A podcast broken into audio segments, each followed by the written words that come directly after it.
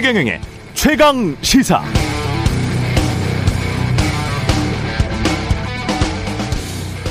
네, 어제 이재명 후보 최강 시사에 나왔었습니다. 부인 김혜경 씨와 법인카드 논란에 대해서 이렇게 사과했습니다. 아내가 어쨌든 공직자를 사적인 일에 도움받은 건 사실이니까 잘못이다. 제 아내가 법인카드를 쓴 것처럼 말하는 건 좀 과하지만 그런 논란을 야기하는 것조차도 저의 불찰이고 관리 부실이다. 다시 한번 사과드린다. 최근 윤석열 후보의 부인 김건희 씨의 도이치모터스 주가 조작 연루 의혹에 대해선 중요한 사실 보도들이 있었는데요. 어, 주가 조작 1단계에서 김건희 씨는 주가 조작 선수에게 계좌를 빌려주고 17억 원채 주식을 샀고 2단계에서도 계좌 두 개를 빌려줘서 18억 5천만 원어치의 주식을 또 샀고 이를 통해서 주가 조작 선수들은 통정 매매 등 수백 차례의 범죄적 거래를 했다는 보도. 어, 검찰의 공소장, 범죄자 일람표, 김건희 씨의 주식 거래 등 문서를 통해 확인한 뉴스타파 경향 한결의 SBS의 보도가 줄을 잇고 있습니다. 네, 안녕하십니까. 2월 23일 세상에 이익이 되는 방송 최경령의 최강시사 출발합니다. 저는 KBS 최경령 기자고요. 최경령의 최강시사 유튜브에 검색하시면 실시간 방송 보실 수 있습니다. 문자 자변은 짧은 문자 50원, 긴 문자 100원이 드는 샵 9730 또는 유튜브에 의견 보내주시고요. 새로 버진 무료 콩 어플도 많은 이용 부탁드립니다. 오늘 인터뷰 대통령 직속 4차 산업혁명위원회 윤석노 위원장 디지털 데이터 경제 익숙한 단어죠. 예. 이야기를 진짜 전문가한테 한번 들어보겠습니다. 국민의힘 선대본 김병민 대변인도 나옵니다.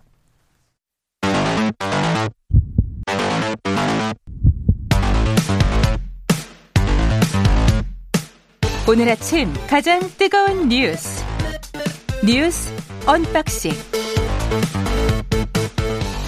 네, 뉴스 unboxing 시작합니다. 민동기 기자, 김민아 시사평론가 나와 있습니다. 안녕하십니까? 안녕하십니까?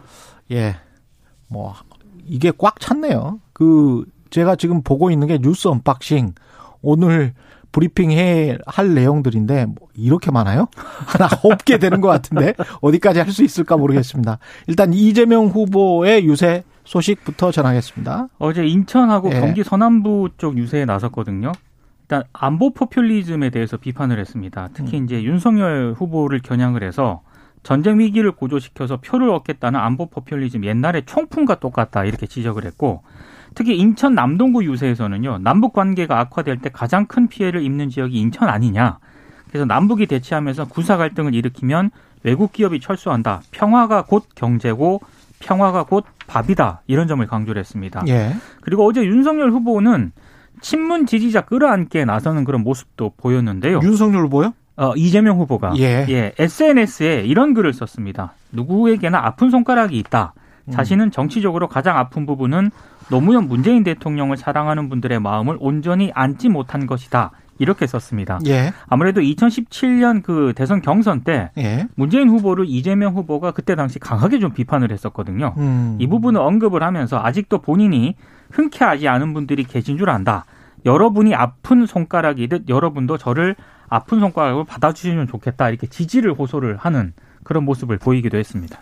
이재명 후보 측은 원래 민주당 지지층이 충분히 결집하지 않고 있다 이렇게 판단을 하는 것 같습니다. 그래서 음. 지금 말씀하신 이제 뭐 이 사과 부분도 그렇고 유세에서 내놓고 있는 이 주제들도 지금 이제 뭐 선제 타격론을 통해서 뭐 총풍 얘기를 한 것도 있지만 또이 어, 룰라 브라질의 룰라 전 대통령 얘기도 막 하거든요. 그래서 어, 룰라 전 대통령을 이 검찰과 판사들이 감옥에 보내가지고 어, 지금 자기들끼리 또 뭘 하다가 브라질이 완전히 추락한 것이다라고 주장을 하면서 어, 윤석열 후보가 집권하는 거를 전제로 해서 그러면 이제 촛불 들고 다니다가 감방에 들어가는 세월을 살게 될 수도 있다. 군인이 지배하는 시대보다 예, 더 엄혹한 그런 나라가 될 수도 있다. 뭐 이렇게 주장을 하고 있습니다. 근데 이게 예, 상대를 향한 네거티브 공세인데 음. 잘이 주제와 어떤 어, 그런 것들을 보면 문재인 정권의 나름의 나름대로의 성과가 이제 없어지는 것이거나 음. 또 이제 정치 보복이 일어날 것이다 이렇게 이제 얘기하고 있는 것이기 때문에 윤석열 후보가 이제 지금 이제 이 문재인 정권 지지층에게는 아픈 부분을 건드릴 것이고 음. 그러한 비극을 다시 만들 것이기 때문에 그렇기 때문에 이재명 후보를 지지해 달라라는 논리가 가능하거든요. 지금 예. 이, 이런 공세가. 음. 그래서 이제 지지층의 충분한 결집을 이제 어, 모색하는 그런 분위기인데 음. 다만 이제 이런 이제 어, 좀 뭐랄까요 과장된 얘기들도 있는 거예요. 분명히 이런 공세들 중에는. 예.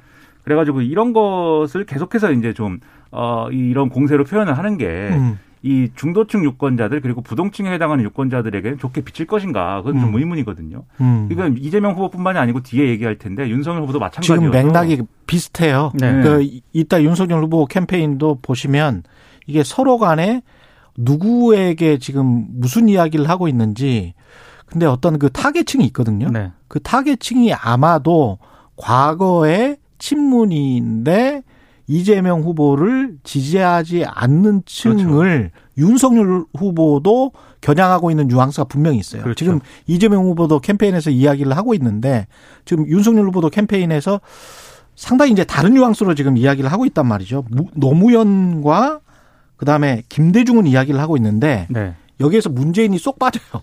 그러니까 민주당 정부, 예. 민주당 정부라고 비판을 하고 있고요. 이재명의 민주당 정부를 비판을 하고 있는 거죠. 그러니까 윤석열 예. 후보는 two track인데 음. 하나는 굉장히 보수 지지층을 겨냥한 그런 발언들, 색깔론 공세를 강화하는 게 한 축입니다. 한 축이고 이를테면 뭐 예. 충남 당진, 뭐 서산 이런 데서는요. 시대에 뒤떨어지고 한물간 40년, 50년 전 좌파 사회 혁명 이념에 사로잡혀서 민주당이 한 발짝도 벗어나지 못하고 있다. 그러니까 굉장히 음. 격한 어떤 용어를 쏟아냈고 그리고 그 충남 보령시 유세에서는요. 본인이 대공 미사일 방어망을 구축하자고 했는데 그러니까 민주당 사람들이 자신 보고 전쟁 광이라고 한다.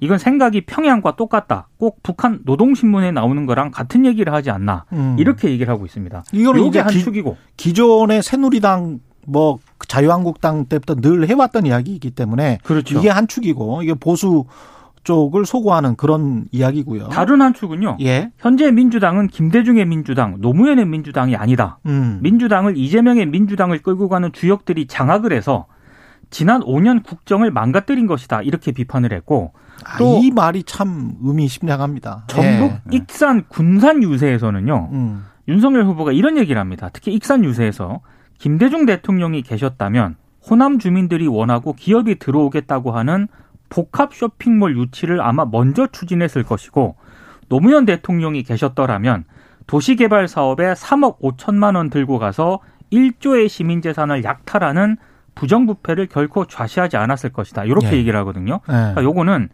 여권 지지층을 분리시키겠다. 이런 그렇죠. 의도가 있는 것 같습니다. 그러니까 김대중 노무현은 이야기하고 문재인은 지난번에 이제 보복 수사, 적폐 수사 이 이것 때문에 약간 안 좋았잖아요. 그래서 아 이거 이쪽은 아니고 그래서 문재인을 빼버린 거예요. 그러니까 문재인이라는 앞, 이 단어 자체를 빼버렸습니다. 예. 그러니까 앞서에 이제 예. 그뭐 평양 갔다라든지 음. 좌파 혁명 철진한 혁명 이론에 사로잡혀 있다든지 이게 이 정권의 핵심부의 문제이고 음. 그리고 이걸 또 이재명의 민주당과 지금 말씀하신 대로 과거에 이제 김대중 전 대통령, 노무현 전 대통령의 민주당을 구분하지 않았습니까? 음. 이 철진한 좌파 혁명 세력의 이론을 공유하고 있는 집단하고 이재명의 민주당을 지금 등치시킨 거예요.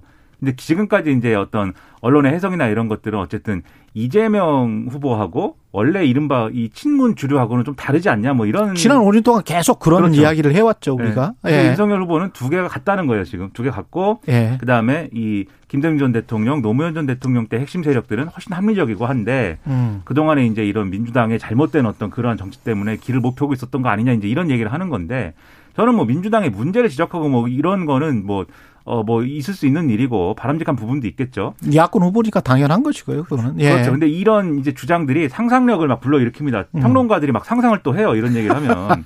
이게 과연 그러면 예. 지금 그런 지지층을 분리해가지고, 아. 어, 좀 분리된 지지층을 견인하는 그런 전략에 머무르는 거냐. 음. 왜냐하면 무슨 상상을 하게 되냐면은, 예. 결국 이 얘기는 어, 대선 이후에 정계 개편이나 뭐 이런 거를 지금 이제 전제하는 발언일 수도 있다. 그렇죠. 아. 왜냐하면은 윤석열 대통령이 탄생했을 경우에는 여소야대 상황이 심각할 거다라고 다들 얘기하는 거 아닙니까? 그렇죠. 그래서 최근에 이제 윤석열 후보 지지 선언을 한 어떤 분 같은 경우도 예. 괴물보다는 식물을 택하겠다 이렇게 얘기한 거잖아요. 그렇죠. 식물이라는 게 윤석열 후보가 착해서 식물인 게 아니고 아. 막 어퍼컷을 하는데 식물은 아니지 않습니까? 식물은 아니고 이게 여서야 내가 되면 식물 대통령 되는 거 아니야? 이 우려가 있어가지고 이제 계속 그 이야기는 나오고 음, 있죠. 그렇죠. 예. 그 국면을 탈피하기 위해서 결국 어떤 종류의 마치 음. 참여정부 때 열린우리당 만들었던 것처럼 음. 그런 정계 개편을 하는 거 아니냐? 그런 걸 예고하는 거 아니냐? 뭐 이런 해석들도 하고 있는 거예요, 평론가들이. 일종의 바둑에서 포석 두른 것처럼 그렇죠. 예, 미리 깔아 놓는 겁니다. 그렇죠. 예. 거기서 그럼 묘하게 또 하나 생각할 게 그러면 음. 이준석 대표는 어떻게 되느냐? 음. 어 그렇게 정계 개편이 됐을 때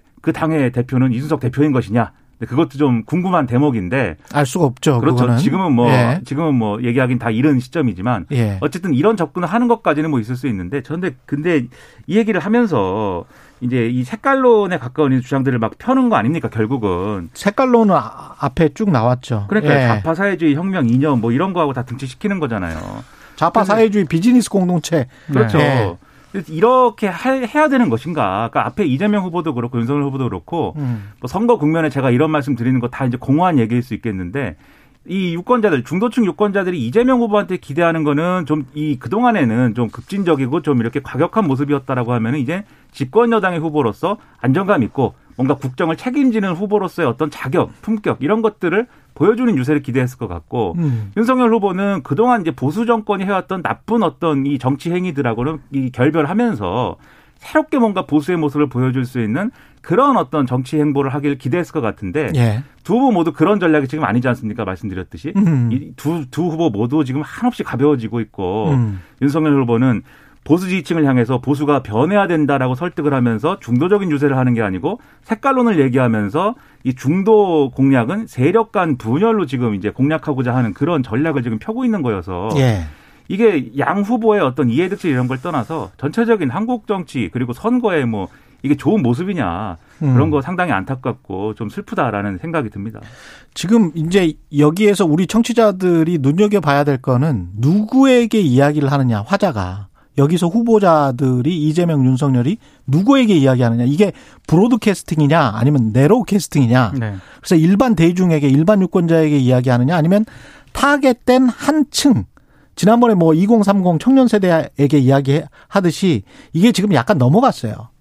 넘어갔는데 그게 아까 말한 그 민주당을 지지했으나 또는 문재인을 지지했으나 이재명을 아직 지지하고 있지 않는 듯해 보이는 어떤 층을 양 후보가 다 공략을 하고 있는 것 같은 양상이다. 이게 네. 지금 한 보름 정도, 14일 정도 남았으니까 앞으로는 이게 또 어디로 이동할지는 모르겠습니다만은 일종의 그, 그, broadcasting을 같이 하면서 narrowcasting, 타겟 마케팅을 지금 계속 하고 있다. 그래서 며칠 지나면 또 다른 타겟으로 지금 옮겨갈 것이다. 그 사람들한테 또 어떤 이야기를 할 것이다. 그런 생각이 드네요. 근데 좀 유권자들을 너무 무시하지 말아야 됩니다. 후보들이. 그것도 그래서 그래서 제가 이 말씀을 드리는 네. 거예요. 지금 색깔론 예. 얘기 들으면 예. 거기에 해당하는 분들이 음. 마음이 움직일까요? 또는 정치 보복 얘기만 계속하면 그분들이 아 정치 보복 당할 수 있어 이렇게 경각심을 가질까요? 음. 저는 이제 아닐 것 같고 그리고 이제 윤석열 후보 자꾸 이제 집 얘기할 때 이 부동산 음모론을 자꾸 얘기를 하는데 이 정권이 일부러 부동산 가격을 올려가지고 아, 다들 다 이- 갈라치기 한다. 네, 임대를 살게 만들어가지고 집주인들의 적개심을 만들 갖게 만들고 그래서 민주당이 이걸 이용해갖고 표를 이제 얻으려고 했다. 예. 근데 그 얘기를 또 했습니다. 김수현 잘못 가면 그거는 유물론입니다. 그렇죠. 그러니까 아, 유물론. 네. 아이 그렇죠. 왜냐하면 계급에 기- 기반해서 투표를 하고 네. 계급에 기반해서 사람의 의식이 결정된다는 것이기 어려운 때문에 말씀하십니다. 네, 유물론. 그래서 그거는 이제 유물론으로 갈 수 있죠. 아, 그런 식으로 진짜 제가 아, 생각하는 거는- 공세죠 그거. 예. 근데 이 이것의 근거를 어저께 또 얘기했는데 네. 김수현 전 실장이 쓴 책에 나온다 이 얘기가 이렇게 주장을 했습니다. 근데 예.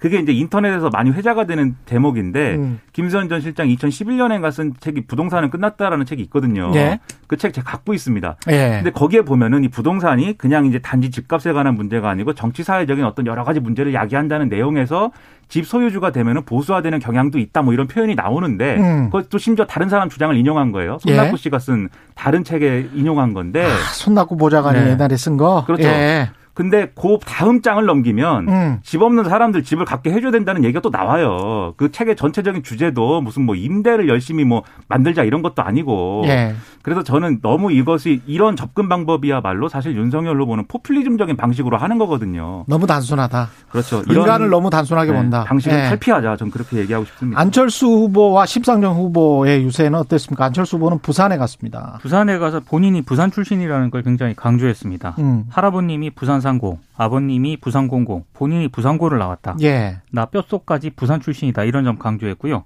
또 한 축은 윤석열 후보를 또 강하게 비판을 했는데요. 유세 중에 한 시민이 이렇게 질문을 합니다. 윤석열 국민의힘 후보와 합치면 안 되겠느냐 이렇게 음. 얘기를 하니까 안철수 후보가 내가 제안하지 않았느냐 경선하자고 했는데 윤석열 후보가 겁이 나서 도망쳤다. 윤석열 후보가 포기해주면 자신이 정권 교체를 하겠다 이렇게 얘기를 했습니다. 아무래도 윤석열 후보에 대한 어떤 감정이 조금 남아 있는 것 같고요. 한 가지 좀 어제 부산 유세에서 특징적인 것은 윤석열 후보가 최근에 어퍼컷 세리머니를 계속하고 있잖아요. 예. 여기에 이제 이재명 후보가 하이킥 세리머니를 선보였거든요. 예. 어제 안철수 후보는 야구 방망이 세리머니를 선보였습니다. 4번 타자. 4번 타자다 본인이. 약간 프로레슬링 보는 것 같아요. 네. 각 후보들이 뭐 이제 무기도 나왔는데 안철수 후보는 근데 코로나 아, 야구 방망이 무기예요? 어 프로레슬링에 네, 제가 뭐 과거에 미국 프로레슬링 생각하면 그런 것도 막 나오던데. 예. 그러니까 기- 이 코로나 그 다음에 기득권 거대 양당의 횡포 그 다음에 불공정 이런 것들을 이제 날리겠다라는 아. 취지를 이제 휘둘렀는데 예. 뭐 통쾌한 장면이긴 한데 어쨌든 완주한다는 것에는 분명하게 지금 메시를 주고 싶은 것 같습니다. 부산이 또 야구를 좋아하잖아요. 그렇죠. 그렇죠. 예. 근데 야구 성적은 뭐 아닙니다. 네, 그게 좀 그런데 성적은 아니지만 네. 이 야구에 대한 열정은 예, 야구에 대한 아닙니다. 열정은 네. 뭐, 아, 그럼요. 예, 대단하죠. 예. 심상정 후보는요. 어제 대전 서구 유세에 나섰거든요. 음. 윤석열 후보하고 이재명 후보 다 비판하는 그런 모양새인데 예. 조금 특이한 거는 이재명 후보를 비판하는 쪽에 조금 무게 중심이 더 가고 있다는 겁니다. 예. 아, 특히 이제 왜 이렇게 심상정 후보가 또 이재명 후보를 비판하느냐? 어. 선거 전략상 좀 충돌할 수밖에 없는 지점이 있는 것 같아요. 선거 전략상 이게 맞는 거 아니에요? 심상정 후보 입장에서는. 그렇죠. 일단 예. 심상정 후보 같은 경우에는 어, 정의당의 생존을 위해서라도 거대 양당하고 차별해야 해야 되는 그런 처지기 처지고요. 예. 이재명 후보는 중도층을 확장해야 되는 그런 그렇죠. 상황이지 않습니까? 그러니까 심상정 후보 입장에서는 이재명 후보가 계속 우클릭하고 있다. 이런 점을 좀 비판할 수밖에 없고 음. 이재명 후보는 심상정 후보를 너무 현실과 동떨어졌다. 이렇게 좀 비판하고 있는 그런 상황이거든요. 이게 예. 토론회에서도 계속 부딪히고 있는데 음. 유세에서도 그대로 나타나고 있는 그런 상황입니다. 그동안은 제3지대에서 사실 이 심상정 후보가 가져갔어야 될 영향을 안철수 후보한테 많이 뺏겼는데 그렇죠. 그게 이제 다시 이제 보수 단이라 이런 쪽으로 좀 흡수가 되고 그 맥락으로 잡히면서 음. 다시 심상정 후보가 이재명 후보의 좌측 플러스 제3지대에서 자기 파일을 찾아갈 수 있는 이런 공간이 좀 열렸다고 보는 것 같아요. 예. 그래서 그 공세를 집중하고 있는데 이것도 뭐 효과가 있을 것인지는 좀 지켜볼 문제인 것 같습니다. 예. 그리고 김건희 씨 관련해서 도이치모터스 주가 조작 의혹 어, 관련된 사실 보도들이 좀 있었습니다. 뉴스타파가 처음 시작을 했고 그 다음에 경향 한결에 어제 SBS까지 보도를 했죠. 일단 보도가 많은데 일단 음. 뉴스타파하고 경향 한겨레 보도가 비슷하기 때문에 예. 이걸 먼저 간단하게 소개를 해드리면 음. 지금 김건희 씨가 당초 알려진 주가 조작 선수 이모 씨 외에 또 다른 주가 조작 가담자에게도 증권 계좌를 맡겼다라는 그런 내용입니다. 이건 뭐 음. 경향 한겨레 뉴스타파가 비슷하게 보도를 하고 있고요. 예. 권호수 전 도이치모터스 회장 등의 공소장에 첨부된 범죄 일람표가 있거든요. 그렇죠. 이걸 보면 익명화된 김건희 씨 명의의 계좌가 다섯 개 있었습니다. 음. 그러니까 원래는 그 김건희 씨 명의 계좌는 한 개인 것으로 알려졌는데 네 개가 네 개가 추가로 더 드러났다는 그런 얘기고요. 어, 특히 이 네 개 계좌 가운데 두 개는 투자자문사 이모 대표라는 인물이 주가 조작에 이용한 것으로 나타났고 또 나머지 두 개 계좌는 김건희 씨가 권호수 전 회장의 매수 유도에 따라서 직접 주식을 사는데 이용을 했다는 겁니다.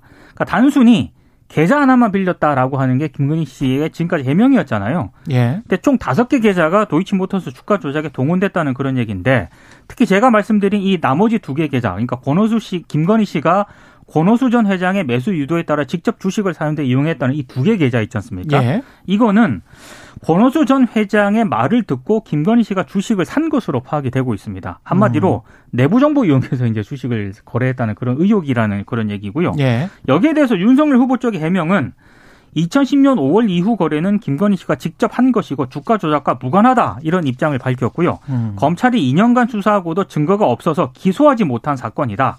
검찰의 공소장 범죄 일람표는 그 근거와 구체적 내용을 알 수 없고 오류나 향후 변동 가능성이 있다. 이렇게 음. 해명을 하고 있습니다. 그 구체적 음, 내용을 알 수가 없는데 이거를 발견을 해낸 거예요. 그렇습니다. 뉴스타파와 경향과 한겨- 한겨레가 발견한 방법을 어제 제가 들었는데 이건 뭐 영업 비밀이라고 이야기는 하지 말라고 하더라고요. 그래서 안 하는데 다 공개 또는 뭐 뭐라고 해야 되나 공공적인 정보입니다. 공공적인 정보고 이거는 뭐 어떻게 논박할 수가 없는 정보고 그 일시 있잖아요. 몇 분 몇 초에 거래가 되잖아요. 몇 분 몇 초에 거래가 되는 거를 범죄 일람표에 있는 것이고 그리고 또 다른 어떤 자료가 있거든요.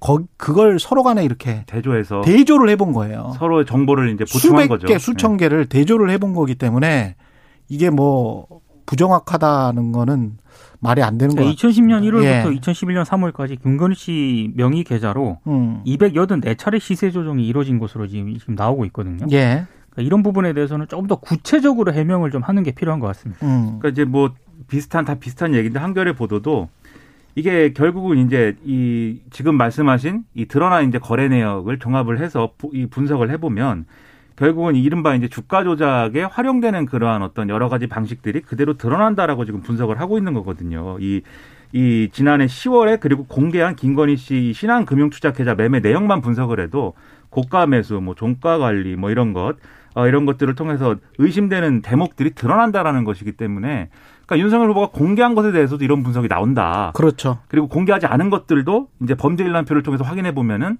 어, 상당히 의심 가는 게 많다. 음. 그리고 이러한 것들은 지금 부정확한 정보들이 아니라 사실인 거를 가지고 얘기하는 것이다. 사실인 그렇죠. 거고 분석한 결과를 지금 얘기를 하는 것이다라는 점에서 좀 더 성의 있는 해명이 필요할 것 같습니다. 이게 뭐 범죄 일람표의 매매일 씨와 또 다른 정보 그의 문서의 매매일 씨가 똑같은 거는 그거는 부정확하다고 그렇죠. 말할 수가 없는 거죠. 그렇죠. 예. 네.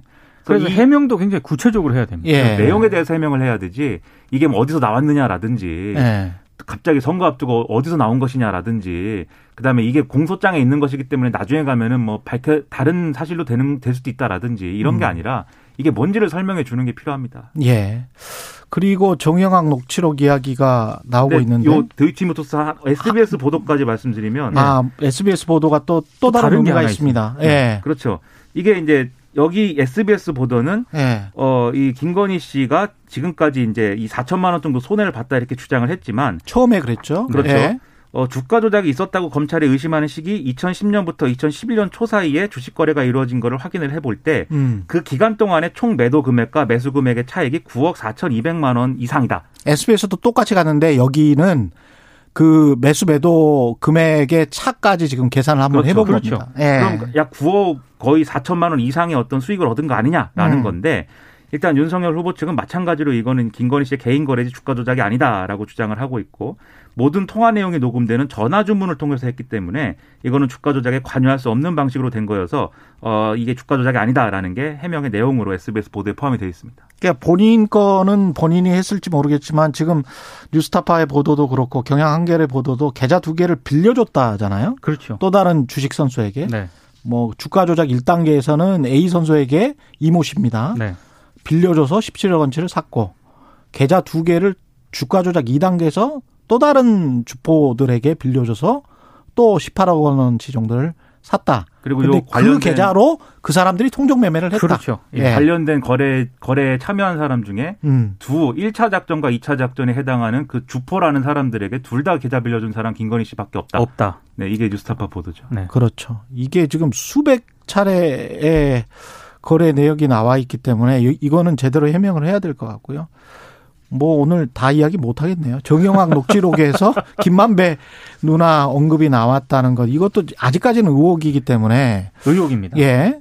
곽상도 전호는 구속 기소됐고요. 푸틴이 지금 평화유지군 그들의 말로 평화유지군을 투입했다는 거죠. 여기에 대해서 이제 바이든이 사실상의 침공으로 규정을 하고 음. 각종 이제 제재에 들어간 그런 상황이고 여기에 뭐 예. 영국, 독일도 지금 제재에 나서고 있는 상황입니다. 그 푸틴은 투입을 안 했다고 얘기를 하는데 예. 투입을 했다라고 보는 예, 유럽 국가들의 관측들이 있고 그리고 국경지대에 이제 계급장과 소속이 불분명한 이런 이 러시아 군인들이 나타나고 있다. 뭐 이런 보도도 같이 나오고 있습니다. 예. 뉴스 unboxing 민동기 기자 김민아 평론가였습니다. 고맙습니다. 고맙습니다. KBS 일라디오 최경영의 최강시사 듣고 계신 지금 시각 7시 44분입니다.